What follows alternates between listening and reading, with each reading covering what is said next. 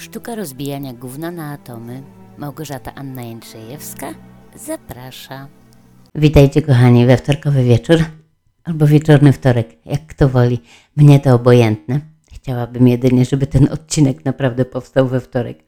A jak sami wiecie, z tym bywa różnie. No to biorę się szybciutko do roboty. Mamy już 16 dzień listopada, nadal ciepło, ale nie narzekam, tylko się tym cieszę. Stan grypopodobny mnie opuścił, na szczęście. Na razie został jeszcze tylko kaszel niepalącej palaczki, ale nie męczy już aż tak bardzo. W sumie budzę się w nocy maksymalnie dwa razy. Chwileczkę pocharczę i wystarczy. Oczywiście wszyscy naokoło tłumaczą mi, że to całkiem naturalna sprawa ten kaszel, więc generalnie się od niego odczepiłam i przestałam dziwić. I może dzięki temu on też się ode mnie odczepia. Jako, że mój park jest zamknięty, gdy wracam z pracy, postanowiłam robić spacery poranne. I wygląda to w ten sposób, że idę do metra, wsiadam do pociągu, jadę i wysiadam na pierwszej stacji, a resztę drogi pokonuję piechotą. To około 15 minut, więc nie nachodzę się za bardzo. I generalnie mogłabym całość pokonać pieszo, to około 50 minut, ale rano jest ciemno, niestety też, tak jak i wieczorem, znaczy po południu, a część drogi wiedzie między dzielnicami i nie wygląda to zachęcająco o tej porze roku niestety, ale jak przyjdzie wiosna, pomyślę nad tym. Na razie ograniczę się do tego wybranego kawałka drogi. Wiosną może będzie łatwiej. No, ale chciałam o czym innym oczywiście. Już się rozgadałam na temat drogi. No, e, bo to 15 minut tylko, ale droga jest prosta, nie muszę się na niej koncentrować, więc mam czas na myślenie oczywiście, czyli na rozbijanie gówna na atomy. I oczywiście za każdym razem coś innego mi przychodzi do głowy, po czym znika, e, potem znów coś nowego się pojawia i znów znika i tak dalej, i tak dalej. Taki ciągły przepływ, który bywa cholernie denerwujący, bo właściwie mija czas, a nie mam pojęcia zielonego, o czym tak naprawdę pomyślałam. Czy w ogóle o czymkolwiek myślałam, czy, czy nic. Ale czasem udaje się złapać jakiś wątek i później cały dzień podąża jego tropem. I dziś właśnie też tak było. Inspiracją stał się mój prywatny, osobisty plecak. No bo niby, niby nie jest ciężki, ale w którymś momencie poczułam go jakoś na plecach. Tak, taki dyskomfort mi się zrobił. I zastanowiłam się, co mogłabym z niego wyciągnąć, żeby był lżejszy i żeby nie odczuwała tak ciężaru. Ale szybko doszłam do wniosku, że właściwie nic. No bo tak, portfel mieć muszę, na wszelki wypadek, jakby jakieś zakupy. Parasolka, oczywiście, też na wszelki wypadek, no bo prognoza prognozą, niby nie przewiduje się deszczu, ale już nieraz tak było, że e, prognoza rozmijała się z rzeczywistością. No, co Londyn, to Londyn, tak? Dalej ładowarka do telefonu. Obowiązkowo słucham muzyki z telefonu, więc e, zanim wyjdę z pracy muszę się podładować, bo przecież oczywiście, że będę używała telefonu w drodze do domu. Dalej rękawiczki o tej porze roku na wszelki wypadek, tak? E, perfumetka. Co prawda nie śmierdzę taką typową kuchnią z mięsem i olejem na frytki, ale czasem dobrze jest poprawić się zapachowo. Choć prawdę mówiąc teraz, przy tym moim kaszlu osoby niepalącej, e, niebezpiecznie jest korzystać z takich właśnie sztucznych zapachów, bo one też mogą e, wywołać kaszel. Dalej, moja tęczowa maseczka. No ja wiem, wiem, być może robię błąd, bo aktualnie nie nakładam maseczki na twarz, ale po prostu od razu wywołuje, jakiekolwiek zasłonięcie twarzy od razu wywołuje kaszel, więc stwierdziłam, że nie ma najmniejszego sensu. Mam maseczkę na wypadek, gdyby ktoś ode mnie tego wymagał, ale generalnie nawet jak mnie złapie w pociągu atak kaszlu, to wolę się owinąć szalikiem bo mam jakikolwiek przepływ powietrza. Raz się owinęłam, raz ubrałam maseczkę i, jak mnie złapał kaszel, to po prostu myślałam, że, że zejdę na miejscu w pociągu. Dlatego wolę szalik. Dalej, co jeszcze mam w plecaku? Słuchawki do telefonu, konieczne, obowiązkowe, bo czasami ktoś chce ze mną porozmawiać, więc bez słuchawek się nie da. Lodówki, zamrażarki, piec, wszystko to działa nic nie słyszę z telefonu, muszę mieć słuchawki. Dalej, chusteczki na nosa też obowiązkowo, długopis jako ostatni nawyk z lat minionych. No niby nie obowiązkowo, ale on akurat niewiele waży. I klucze. Robię zagerwazego. Mam dwa pęki, jeden do domu, jeden do pracy. No i ostatni element mojego plecaka kanapka. Tak, nie przesłyszeliście się. Pracuję w kuchni, ale zabieram ze sobą kanapkę z domu. I to jest bardzo łatwe do rozszyfrowania, bo otóż, gdy jem w pracy, wybieram z reguły to, co najbardziej lubię, to, co jest najsmaczniejsze i niestety najbardziej kaloryczne. Czyli na przykład zajadam się moimi kochanymi bajglami, które są fantastyczne, albo croissantami. No, a biorąc pod uwagę, że i tak będę musiała coś tam słodkiego spróbować, mój kolega zacznie coś tam robić, więc staram się jeść śniadania i, i lunche dość skromnie. Stąd właśnie taka napka z domu i ewentualnie jakiś tam banan czy coś w tym stylu. No i taka jest zawartość mojego placaka. I niby nie jest ciężko, ale jakiś dyskomfort odczuwam, a nic nie mogę wyrzucić, wszystkiego potrzebuję. I jakoś tak siłą rzeczy zaczęłam się zastanawiać właśnie na tej mojej drodze do pracy, jaki bagaż niosę w moim plecaku mentalnym i czego nie mogę się pozbyć, mimo że właściwie wszystko mi podpowiada, że powinnam natychmiast skasować towar. No i wtedy zaczęło się. Posłuchajcie. Nigdy nic mi nie wychodzi. Nic nie osiągnęłam w życiu. Nikt mnie nie lubi. Wszyscy mnie ignorują. Dziś trzynasty dzień miesiąca na pewno będzie pechowy. Też bym tak chciała. Zawsze robię błędy. Wszyscy mnie ignorują. Nikt mnie nie kocha. Nie zasługuję na szczęście. Zawsze przegrywam. Nigdy nie robię nic dobrego. Wszyscy się ze mnie śmieją. Nikt na mnie nie zwraca uwagi. Wszyscy mnie wykorzystują. Każda moja przegrana to klęska. Przegrałam swoje życie. Nigdy się tego nie nauczę. Zawsze mam pecha. Uch, to tylko część bagażu, który noszę na plecach albo w rękach. Bo gdy zaczynam takie myślenie, od razu przypomina mi się opowiadanie o szklance wody. Znacie? E, ja je bardzo lubię. I przypomnę, bez względu na to, czy je znacie, czy pamiętacie, czy nie.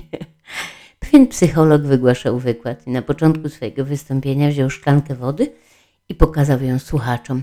Oczywiście wszyscy chcieli e, odpowiedzieć, że jest do połowy e, pełna, bo na takie pytanie czekali, czy jest do połowy pełna, czy pusta, a on e, spytał, ile waży ta szklanka. I to było zaskoczenie, no ale wszyscy się tam wypowiadali, że od 200 do 400 gram. I wtedy psycholog powiedział, że waga szklanki tak naprawdę nie ma żadnego znaczenia. Wszystko zależy od tego, ile czasu będę ją trzymał. Jeśli będzie to minuta, żaden problem. Po godzinie zacznie boleć mnie ręka, a jeżeli jednak będę próbował ją trzymać cały dzień, to w pewnym momencie stracę w niej czucie. W ekstremalnym przypadku może nawet stracę rękę. W każdym z tych przypadków waga szklanki jest taka sama, taka sama, ale im dłużej ją trzymam, tym cięższa się staje. Stres i zmartwienia są jak ta szklanka wody. Myślisz o nich przez moment i nic się nie dzieje. Im dłużej cię jednak dręczą, tym bardziej zaczynają boleć. A jeśli cały dzień będziesz zamartwiać się tym, co stresujące w Twoim życiu, to w pewnym momencie nie będziesz w stanie zrobić nic innego. Więc spróbuj, odłóż szklankę na miejsce. No, to taka opowiastka, ale z tym moim bagażem mentalnym jest bardzo, bardzo podobnie. Każde z tych zdań, które wypowiedziałam, jest nieprawdą. I jeśli je pomyślę lub wypowiem, a potem obejrzę i stwierdzę, że to kłamstwo, nie wiem, oszustwo, zmyślenie, blaga, złuda, pomyłka, a następnie je wyrzucę, nie będzie żadnego ciężaru. Pozostanę wolna. Ale każde powtórzenie zdania, na przykład zawsze przegrywam, sprawi, że będzie ono nabierało mocy, będzie nabierało wagi. Znaczy, wagę będzie miało cały czas to samą, ale będzie coraz cięższe do zniesienia, bo kłamstwo powtórzone sto razy staje się prawdą. I w którymś momencie nie będę umiała wypowiedzieć słowa wygrywam w odniesieniu do siebie, bo nie będzie do mnie pasowało. A w plecaku te słowa w moim mentalnym plecaku, te słowa zawsze przegrywam. Z każdym dniem będą ważyły coraz bardziej. Do tego stopnia, że jak mi się rozłożą na plecach, to nie dam rady rozłożyć skrzydeł, żeby unieść się w powietrze. I faktycznie mój ciężar stanie się samospełniającą się przepowiednią. Zawsze przegrywam, tak? Tego typu zdania należą do starych programów, które trzymali, nabyliśmy w dzieciństwie i trzymamy się ich jak niepodległości. Mimo, że są przedłużeniem naszych strachów, niepewności, braku miłości czy zrozumienia. Czyli tego wszystkiego, co nie jest fajne. O tym mówiłem w ostatnich odcinkach, prawda? O tych y, starych programach. Bo to jest, to jest coś, co bardzo mnie interesuje. E, nie potrafimy się pozbyć tych starych programów, bo nie jest to łatwe. Choćby dlatego, że nie zawsze wiemy, że je mamy. No bo nie jesteśmy sami z tymi naszymi programami. Ludzie wokół nas też to samo mówią. Nie wiem, zdania typu wszyscy mnie wykorzystują, albo nikt mnie nie kocha, albo nie zasługuje na szczęście. Więc jeśli wszyscy naokoło nas tak mówią, to nie mogą się mylić, prawda? To tak po prostu jest, że nie zasługuje na szczęście, że, że y, nikt mnie nie, nie kocha, czy że wszyscy mnie wykorzystują. Ale nie, nieprawda. Wszyscy mogą się mylić. Ej, Podkreślam słowo wszyscy, e, bo to jest takie właśnie słowo klucz. Tak jak słowa nigdy, czy jak słowa zawsze. To są klucze do starych naszych programów. Nimi się posługujemy, gdy chcemy coś powiedzieć. Eee, bo na przykład słowa wszyscy mnie wykorzystują. Mówię coś takiego. Kogo mam na myśli? Rodziców, dzieci, rodzeństwo, sąsiada z prawej i z lewej strony, z dołu i z góry. A jeśli y, mieszkam w bloku, nie wiem, dwunastopiętrowym i na każdym piętrze jest 10 mieszkań, to co? Oni wszyscy? No, jak wszyscy, to wszyscy, babcia też, tak? Dalej, pani w sklepie mnie wykorzystuje, pan policjant, nie wiem, motorniczy w pociągu czy tam w tramwaju? Czy naprawdę wszyscy mnie wykorzystują? W jaki sposób mogą to robić? No i tu dochodzę do, do sedna, że często używamy słów typu zawsze, nigdy, wszyscy, e, inni. Są to tak zwane kwantyfikatory. I są to słowa, które znaczą zarazem wszystko i nic. Uogólniają, generalizują. Nie podają żadnych konkretnych danych, ale uwaga, i teraz powiem coś bardzo, bardzo ważnego. Te słowa to pułapka. Naprawdę pułapka, bo umysł nie zwraca uwagi na szczegóły, ale daje się zmanipulować i wierzy w to, co dostał, czyli że wszyscy mnie oszukują, wszyscy mnie wykorzystują. Zawsze mam pecha. Nieistotne, ile razy miałem tego pecha. Nieistotne, ile razy ktoś mnie wykorzystał. W konkretnym przypadku, o ile taki za, zaszedł, tak? Ale jeśli mówię, powtarzam, że wszyscy mnie wykorzystują, to mój umysł tam w środku wie, aha, no tak, faktycznie, wszyscy wykorzystują. No co to się dzieje? Co za świat, co za ludzie, nie? No. Nie jest łatwo pozbyć się starych programów czy wymienić je na nowe, bo w chwili smutku, nie wiem, złości, rezygnacji, jakiejś apatii, przygnębienia wracają jak bumerang. Ale można. Trzeba tylko wykonać pracę nad sobą. Nie jest łatwa, wiem, ale nikt nie mówił, że będzie łatwa, a jak mówił, to kłamał. Spróbujcie. Ja próbuję codziennie. Z różnym skutkiem oczywiście, bo niektóre programy wracają, niektóre odeszły i już ich nie ma. Czyli można? Można. Dlatego pracuję, bo wiem, że to możliwe. Eee, warto, naprawdę warto w momencie, gdy ma się świadomość tego, co, co się z nami dzieje, warto próbować zmienić te programy.